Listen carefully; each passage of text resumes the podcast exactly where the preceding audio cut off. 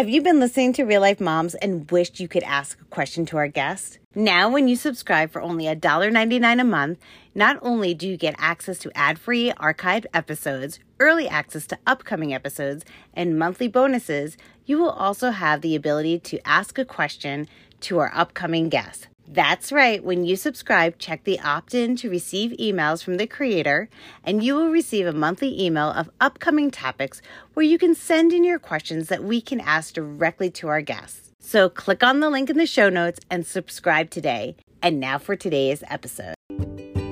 Hi, and welcome to Real Life Momz. I'm your host, Lisa Foster. And Real Life Momz is a podcast that's all about connecting moms through real parenting conversations. I believe that moms have so much insight and knowledge, and together we are powerful. On this podcast, we give moms a voice to tell their stories, share their expertise and resources through real conversations. And this week, we are joined by Kristina Driscoll, a mother, a pension consultant, and financial advisor, and host of She's Brave podcast, where she helps women find their path to become brave, resilient, and authentic. Kristina is here today to share her story about how she had to make unconventional parenting decisions after her husband was diagnosed with early onset Alzheimer's when their son was five years old. Hi. Hi, Kristina. Welcome to Real Life Momz. I am so glad you reached out to me and wanted to share your parenting story on our show. And why I love your story so much is that I think it shows as a parent, we need to do what we need to do for our families under the circumstances that we are in. And we have to sometimes make choices that just best fit our family at that time. So, thank you for coming on today. You're welcome. Thank you so much for having me, Lisa. I'm super excited to be here. Parenting is, you know, it's such a it's just one of the hardest things that we will ever do in our life. Even Eckhart Tolle has said that, and Oprah has said that as well. Uh, the hardest calling in life is being a parent, and it's uh, it's obviously the hardest but also the most rewarding. And there are it's just not black and white right? Like no. there's just it's it's so different for all of us. And i think that the more information we have the better parent we can be. For sure. And i love that you said that it's not black and white because yeah there are so many shades and so many reasons why we do things for our family as a parent, right? So I know you have a story. And like I said, I'm so glad you're willing to share it with my audience. So tell us a little bit about yourself and just your parenting journey. My parenting journey is definitely unconventional. It starts out unconventional because I met my husband. Uh, he was the hike leader on a hike on Mount Rainier, which is near Seattle. And we both loved hiking. Wow. And but here's the thing. He was 24 years older than me. So that's that's that's a bit of a time stretch. He had never been married before but we hit it off instantly. We were both uh, financial advisors. We both loved hiking and nature and had so much in common that we got married. And it really was a amazing wonderful marriage. Um, we did have some infertility issues. So after being married for four years our son was born. He was born in 2003 and life was really really good. We had moved to a small town in oregon to raise our son and it was a wonderful environment to be in. And when our son was about five my husband started repeating things and forgetting things and alzheimer's does run in his family to some degree. So uh, we we got a diagnosis. He had developed early onset alzheimer's. You know children are just so remarkably resilient. And so at first with my son he i think i did explain it to him lisa. Like i did mm-hmm. say hey, you know, the reason why dad asks a question sometimes more than once is and why he forgets things is that he has something called Alzheimer's that means that he forgets things. And you know i i had been told by somebody at some point um, before that that you know children will ask you the right questions they'll ask you what they want to know when they're ready. So you don't need to necessarily push information on them. Um, they will ask when they're ready. So he he just accepted that and he really embraced the journey that was his normal that dad was forgetful and that was a dad was getting more forgetful by the time my son was six um, my husband couldn't remember how to operate the microwave so my son would say hey dad can i can i help you how about i heat up that soup in the microwave for you for lunch mm, yeah so that was just normal for my son yeah. And I mean, wow. I, I, love, I have to just say, I love how you just said, like, when the child's ready, they'll ask more questions. Cause I feel as a parent, like, I would feel that I have to explain everything of what's oh, going to happen uh-huh. and uh-huh. what to expect when you don't even probably even know what to expect at that point. So that was so beautiful and just reassuring um, for, I think, myself and other parents to hear that whatever comes along, right? You don't necessarily have to have all those answers. You're just answering their questions. Yes. So this seemed to have sped up pretty quickly because you kind of found out when he was five that it was early onset, but by six, he was already really forgetting significant things. Yes. Yes. Yeah. And that's the really tough thing about Alzheimer's disease is that it's there's no way to predict it is so variable. So you can't uh, it's not linear. So, for example, there can be a really uh, steep decline for maybe a few weeks, and then there can be stability for even years. Mm-hmm. And then another steep decline. Um, it looks different for every single person. So, there's really no way to, um, you know, try to prepare for it in, in any way, shape, or form. You have to you learn quite quickly how to live more in the present and just really embrace um, today. Today's a gift, you know, mm-hmm. today's definitely a gift. Um, but that that day did come when our son was maybe five or ten, and he he just out of the blue said to me, "Mom, I know that Dad has Alzheimer's, but I I want to know more." and hmm. like what does that mean and what's going to happen and when is he going to die he literally said that wow and i said well it's it's a journey of where he just he's going to get more and more forgetful. And eventually he won't recognize us. Um, and yes this is this is something that he will eventually die from. But i said we don't know the answer to that. And you know, Lisa, did sound like it was progressing quickly at age six, but then he did have literally like years where it kind of stayed at a certain level. And he, this Alzheimer journey was actually 12 years. That's a long time. It's a long time. Yeah, yeah. to be a caregiver. Um, and so I said to our son, you know, I, I can only guess how long dad is going to live, but I think based on the way it's progressing for him, I think he he he will probably pass away right around the end of high school.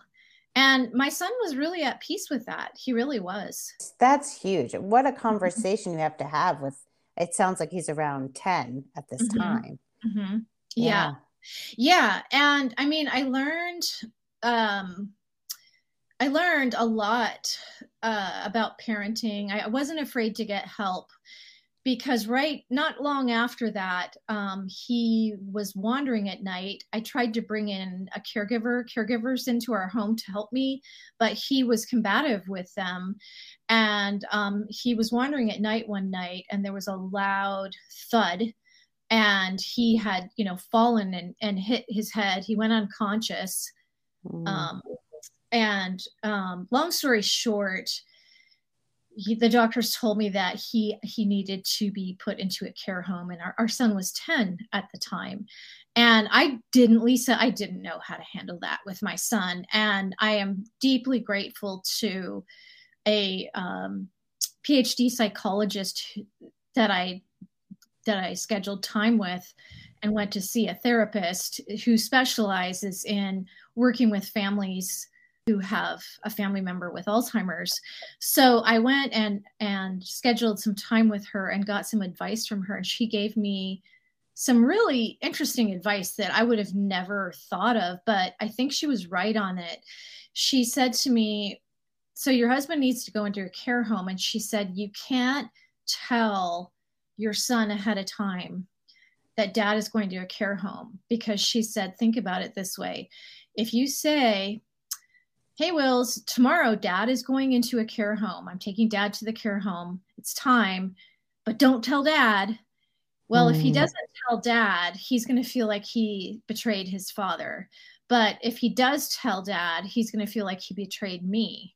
So mm. she said, There's absolutely no way to um, tell him ahead of time unfortunately like he you're going to have to take him to the care home and break the news when he gets home from school i'm very very blessed and fortunate to have a father uh, my father who was a great role model not only to me but has been a great role model to my son um, my father was born in a little tiny country called estonia near finland mm.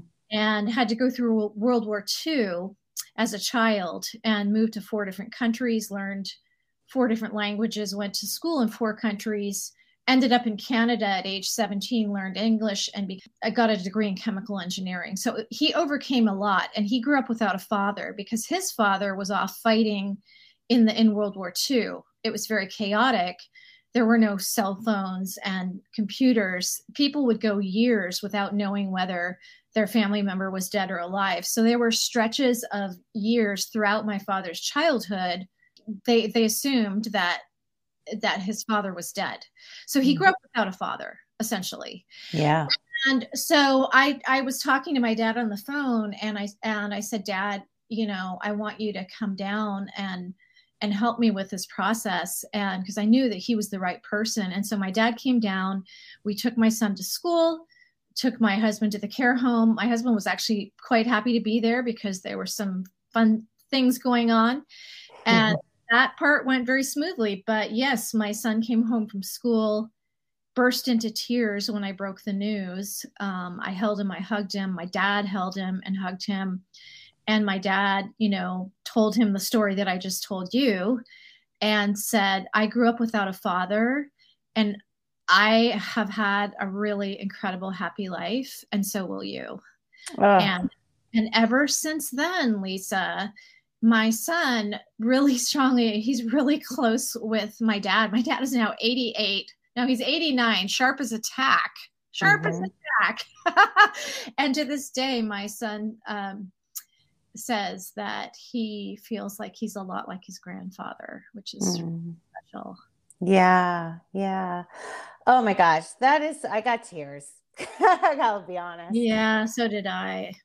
Um, so how did you you had your dad to help the situation, but was there also therapy involved for your son? I mean, was there just these visitations that you would do with your son so that he could be going to see his dad often? Like, how did you handle that whole process? Yeah, great, great question. Great question.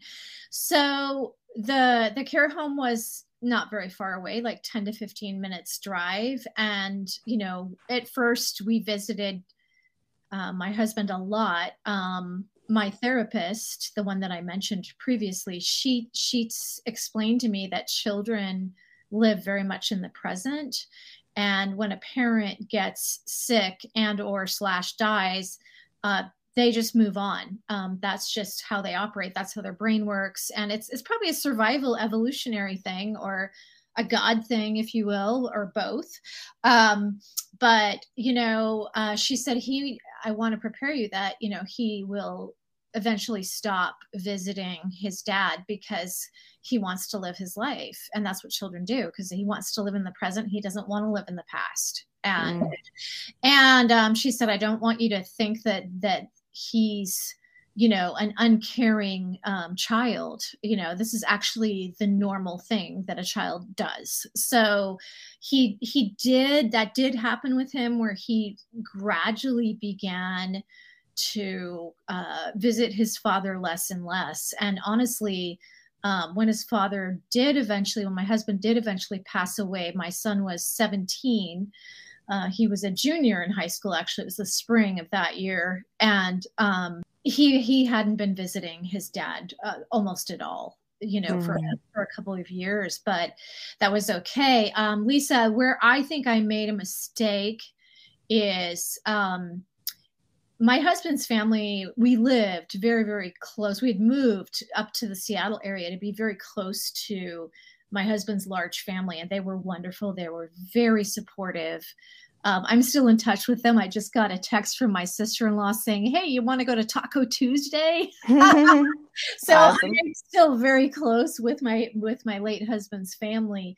But um, you know, they were wonderful in spending time with my son um, because my husband has two brothers and a sister, and everybody mm-hmm. lives in the area close by. Uh, well, actually, most of them, and they were really visiting. But uh, they brought up a point. You said therapy. Sometimes they would say maybe he needs to be in therapy, and I don't know why, Lisa. I I kind of resisted that, and I I think that that was a bit of a mistake. I did. I kind of got blessed because um, by the time my son was about 14, I think he was 14, he he became very curious about therapy because a lot of his friends were in therapy like for mm-hmm. various reasons you know lots of kids are in therapy these days i think it's great and um, he said mom i think i think i want to be a therapist when i grow up mm-hmm. and i said you know if you really want to be a therapist like the best way to find out is for you to go into therapy like give it a try see what you think of it if you like it like maybe you can find out whether you would like to be a therapist.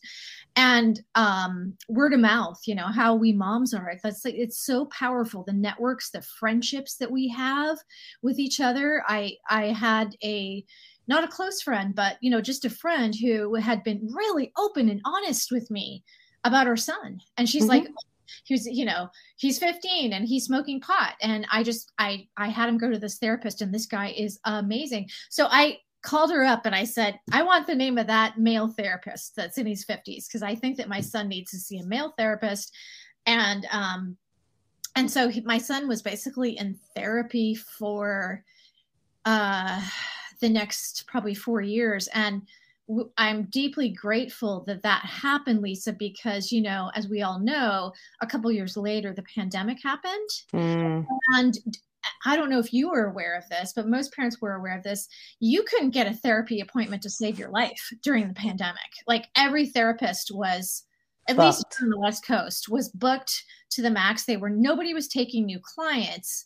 But my son had been in weekly therapy with this this 50 year old therapist, you know, for years. And so he was able to continue with his therapy all through the pandemic, which I just am so thankful for. Yeah, no, they were in high demand, very hard to get a therapist during and after, like yeah. after the initial hit. Yeah, we had just yeah. got back in with my daughter who um, had been in therapy for a while when she was younger for multiple reasons and so helpful. So I do highly recommend therapy for your child if, if they need it, but especially after the pandemic because kids really fell into this hole, you know, and yeah. the now that we're kind of branching out to more of a new norm, they're still struggling kids. I feel like kids are still struggling. And so, yes, we're back in finally. We're super excited about it and it has been extremely helpful. So, just my plug for therapy as well. Oh, and and don't be ashamed because it is. That's what it's there for. It's to help us, it's to help our children. Yeah. So, okay. So, wow, this whole story. I'm glad your son finally found uh, a therapist that could help him. And did you feel that some of those issues that you were dealing with, you know, as his dad was sick um, came out in those sessions. I know he went in to explore maybe becoming a therapist, but did he really find that that was what he actually needed? Oh, yeah. I mean, and I mm-hmm. knew that too. Like, I was just like, he's going to grow and learn, and it's going to make him a better person for sure. I was actually very excited. And he did, like, he was learning and growing um, in so many ways from it. And then there were bumps along the road. There always are. Like there's just not, you know, parenting is never smooth. And so the fact that he was in therapy already, it's like we could just kind of like work through issues. I I'm just I'm a huge fan of therapy. As I said, I, if I could do it over again, I would have put him therapy much younger. Like why not? What do you have to lose? You know? Why not? Yeah, Why not? And, and we don't know. We we learn. We're we're always in progress of learning and and bettering ourselves, right? Yeah. So with all this, what did you feel was kind of the hardest situation you encountered as a parent? Yeah. Um yeah, this story gets really deep and really personal and really spiritual. So, um it's just my perspective and and I I do believe in God and that comes into the story. So I'm going to share this mm-hmm. story because this is how it played out. The very, very hardest part for me was we were living in the Seattle area, my husband's family around.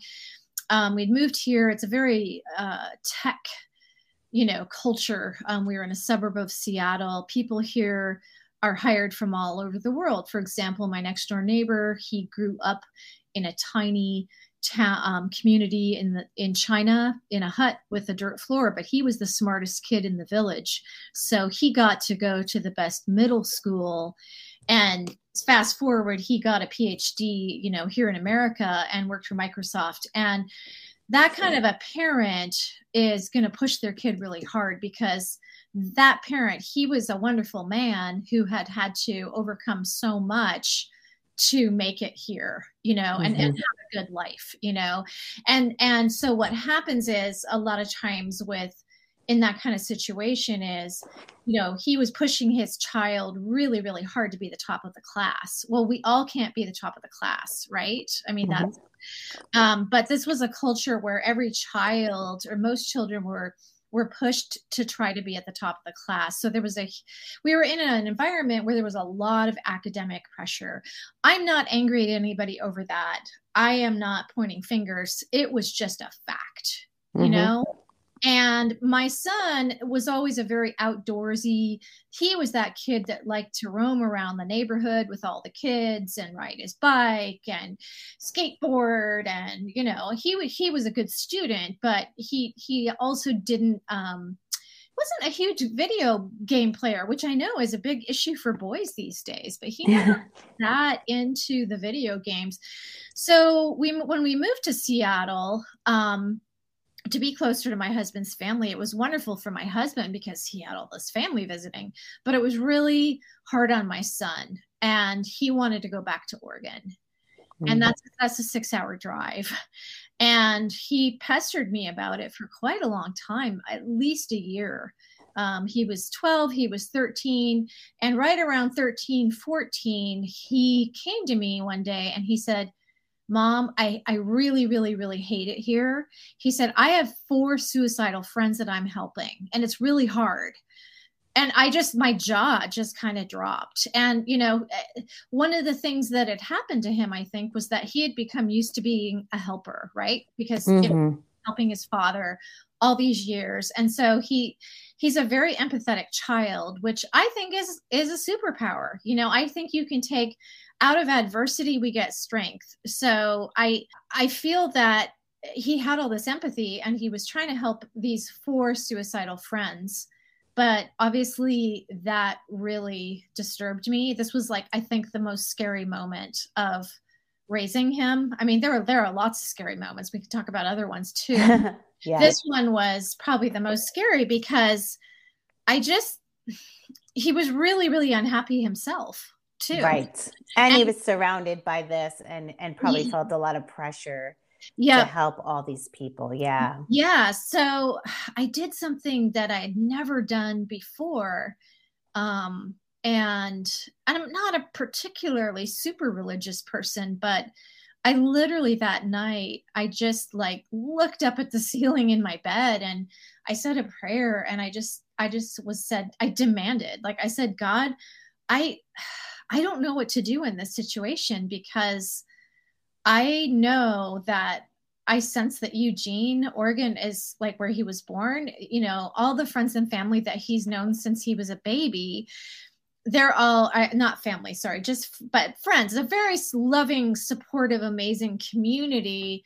Um, he would thrive there. He always thrived there, and that that would be a better place for him. But on the on the one hand and I, I didn't feel like i could move my husband lisa because there would only be me to visit him and it's it's a lot and he had here in seattle he had the love and support and vis- visiting of all of his family so he had lots of people visiting him and and I didn't want to move him. You know, I didn't want to take that away from them. And so, what was I to do? You know, I mean, did I would I stay in Seattle in this environment that my son was super unhappy with? I also had a sense that my son wasn't going to do very well in a in a really huge high school. The the high school he was was getting ready to go to was uh had 3000 kids and i just sensed that wasn't going to be good for him either he needed a smaller environment so I, I, I demanded, I, I did a prayer that was a demand. I mean, is that ridiculous or what? It kind of is.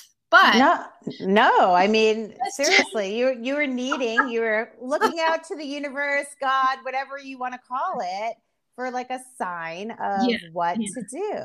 Yeah, I just said, please, God, I need a sign, and I need it to be like a hundred percent clear, not just like a little tiny sign, like a very, very clear sign if uh, if my son should go down to Oregon to live to if he should go to high school in Oregon, I need a clear sign. So the next morning, I woke up, I went out to my mailbox, and my next door neighbor was getting his mail, and I said, "Hey, how are you doing?" And he said, "I'm I'm doing awful actually." And I said, "Well, what's going on?" And he said, "Oh, it's my daughter." Well, his daughter, he has a daughter who's a couple years older than my son, and it was always at the very very top of the class from the time she started kindergarten she was always in the accelerated program so brilliant child well she had cracked under the pressure under the academic pressure and he said she's in the hospital she's in the psychiatric ward because she's had a nervous breakdown she's got depression and anxiety from all the academic pressure and he said i think we're gonna he actually he just looked me straight in the eyes and he said I think we're going to move back to Oregon. Yeah, we're going to move back to Oregon. And he's just like looking at me and he's just saying that. And I just, I, it was just this feeling that overcame me. And I went, my, a voice shouted in my head, there it is. That's the answer. Mm-hmm. He's telling you that his daughter is not thriving here and he's going to move his whole family back to Oregon where they were from and that I needed to do the same thing. But then, how am I going to do this? How am I possibly going to figure this out? So, what do we do as moms? This is what we always have to do. I called my best friend in Eugene, Oregon. She's Brazilian. And I said, Will's really, I need to get him back to Oregon, but I don't know how to do this. I don't want to move my husband. He needs to stay here. How is this going to work? She says, Don't worry about a thing, Kristina just have him come down, move in with me because her son was my son's best friend and she was my best friend and we met in baby class and she said we do this all the time in brazil isn't it funny how cultures are different parenting so culture? funny yeah so funny you know because in her case like she came from a very small town and she was really smart. And so she had lived with various family members and friends and grown up a lot without her mother. And she's really close with her mother. They're her mother's awesome to this day. They're super close but they didn't she didn't actually really grow up with her mother because they wanted her to have the higher education. And so she she lived with different she's like kristina you remember this? I grew up with all these different family members and even friends so that i could become a dentist in brazil which is what she did.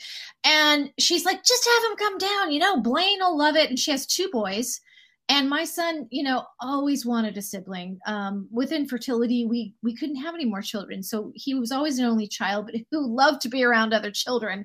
So he was in seventh heaven. She said just come on have him give it a try. What's the worst thing that can happen? It doesn't work. He comes back home. Just send him down. So i did. This was the end of eighth grade for him. I sent him down and there was no turning back lisa. He just he just jumped right in he connected with all of his friends. He was went to a very small middle school and a very small high school, and he set a all-time uh, long distance running record at his high school. He thrived in in um, cross country and track. He thrived in academics. He was in what was called the International Baccalaureate program and graduated with a full international baccalaureate degree. And he just killed it. He thrived and it's just interesting on a gut level i knew that lisa mm-hmm. right like that's why I prayed about it because I was like, oh, I just know in my gut that Eugene is the right place for him to be. Um, but I don't know how to do this. And so sometimes like our friends, you know, I mean, that's why talking about things like it was just so it was so easy for my friend. Like she yeah. just said, let him come down. And he just had a ball, Lisa. Like it was so funny because he had two siblings, right? He has two brothers, you know, one the same age as him and the other one two years younger. And then her boyfriend moved in with his, his son, who was a year older. Four boys in one house sharing a bathroom. It was wonderful. He was just in his element and he just thrived. Well, and I think we have to give a shout out on this podcast for your friend who totally came through for you. Yeah. And made you feel like, because this is not a typical parenting move, right?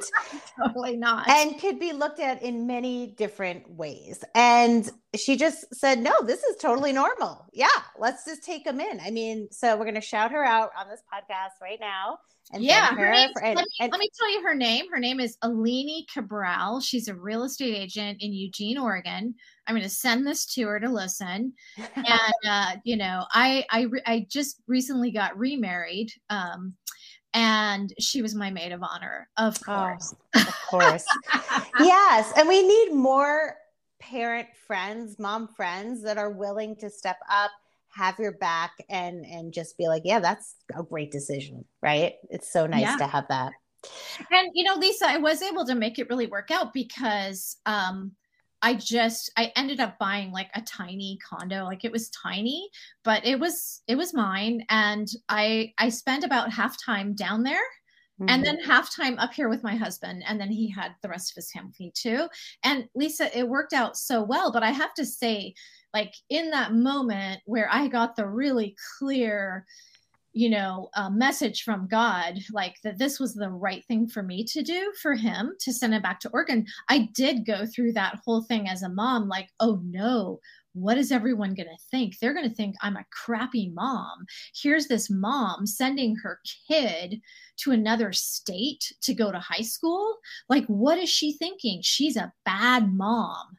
Mm-hmm. But I had to just say, they don't know my situation. They don't know me. And i'm doing what's best for my ha- family. And i just had to not worry about what other people thought about my decision. And lisa that was really really empowering for me.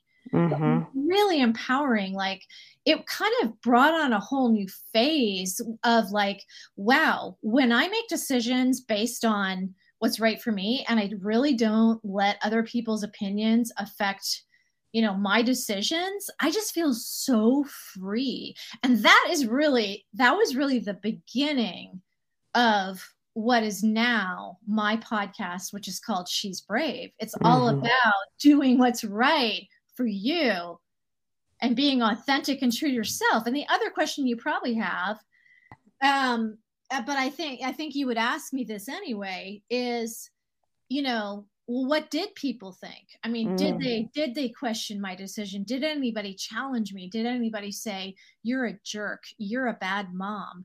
Not one person. Mm-hmm. Nobody ever challenged me on the decision.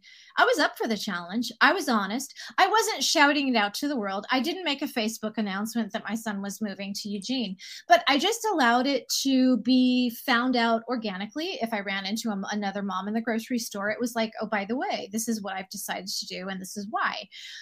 I think, Lisa, that when we're really, really in touch with our authentic selves and we're doing what's right for our family, I think people know it and they yeah. sense it and they don't, they, there's nothing for them to even question or push back. I think people, they, I'd run into them, I'd tell them what, with what was going on. And then every time they'd be like, that makes sense. Yeah. Yes. Yeah. And I think I think it's also because you're so open to telling your story, right? It's like not only this is what I'm doing, but this is why I'm doing it, right? Yeah. Yeah. This yeah. is why I'm doing it. Yeah. yeah. And yeah. I think that's so important that you bring that up because you know, I do think there's a lot of judging, or at least we feel that there's a lot of judging like i'm going to be a bad mom if i do this or uh, this looks like you know i my son had a sleepover last night which is why we backed up this podcast a little mm. bit right? Time wise because yeah. i had like three boys in my you know basement. Love and it.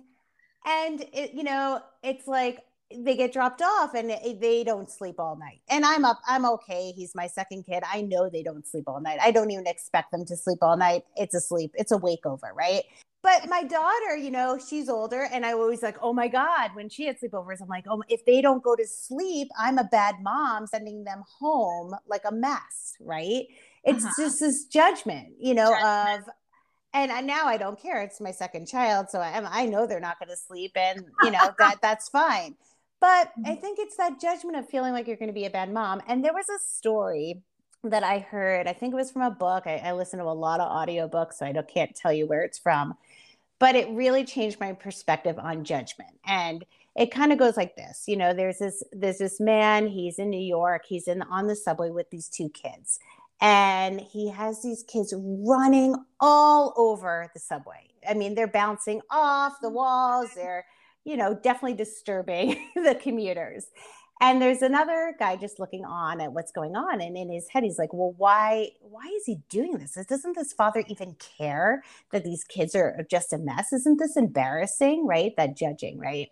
Uh-huh. only to find out you know he came he sat down next to the guy and he kind of asked him and, and the guy's like oh god these are not my kids. I'm so sorry. Their mom just passed away Oh. and right? And i ah. and i'm just helping out but i'm trying to make funeral arrangements and oh, i feel so goodness. terrible about these kids right? All of a sudden right when i first said these kids are all over our initial reactions like why are these kids all over? Who is paying like bad parenting right? But as soon as you hear what the story is you're like oh my god how can i help? You know ah. and my wonder is like how can we move to the oh my god how can we help before wow. judging, right? Before even judging the story. I love like, that. And so I love what you did and your story because first of all you're sharing it to show that okay, this is why I'm doing what I did. You know, so we don't even need to judge because how can I help you? You're already sharing that. But I think we all need to think about like the next time we are going to judge somebody, right? Say, I wonder what their story is and do they need help? Well said. Yeah. Well said. I love that. So true. You know i i, I think i think i was just going to add one more thing. I, I have done that to some extent because nowadays there's so many children on on the spectrum like in different you know they're at various places on on on the, the spectrum. And so you know anytime there's a child um, on a plane or in the supermarket that's that's having a meltdown I do I I I, I don't judge. I don't judge because I think to myself that child could be on the, on the spectrum. This could be a medical thing. There's absolutely why would I judge a child? You know. Yeah. Once again, we don't know their story. Whether there's a medical issue, whether yeah. they just lost somebody, whether right, right, who exactly. knows? Like, whether who knows? They... Like, like that, like like the mother died. Like that's gigantic. Awesome. Like that flips everything on its head. And I think, I think anybody listening today, it, myself included, I just learned something so incredibly powerful from you. It's just a great reminder. But and to yeah. even just take it further, you know, it, it might not even be, you know, a medical thing or whatever. It, it could be their parent died. You know, we just don't know or the parent is having a bad day or this is their daily routine and like why are we judging that anyway? Because yeah. you know that sounds hard enough to deal with if your kid is always having tantrums uh, you know that's hard. So like instead of judging like how can we help? You know can i hold the door for you? Can i actually grab that off the shelf for you? You seem like you have your hands full. Like what can we do in that moment? So i, I think i'm going to challenge the listeners today. I always love challenges to say that next time we're in a situation that maybe our mind goes to a judgment, sl- like just switch it and say, How can I help?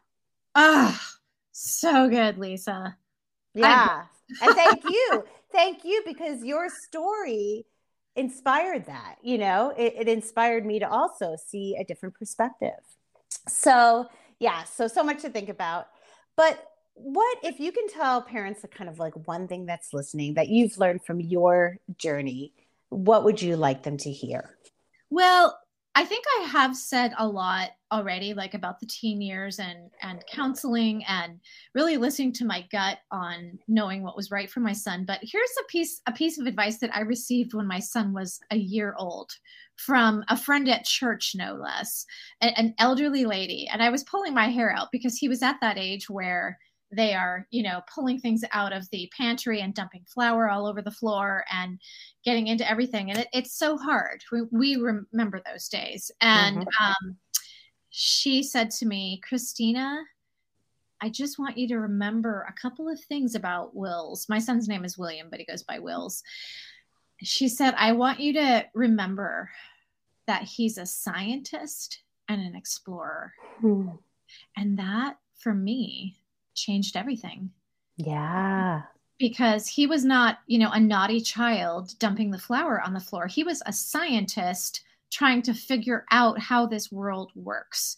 And so I became more relaxed and I allowed him to explore more and I allowed him to be a scientist. And it really, uh, it really worked out great. Oh, so much. Oh my gosh.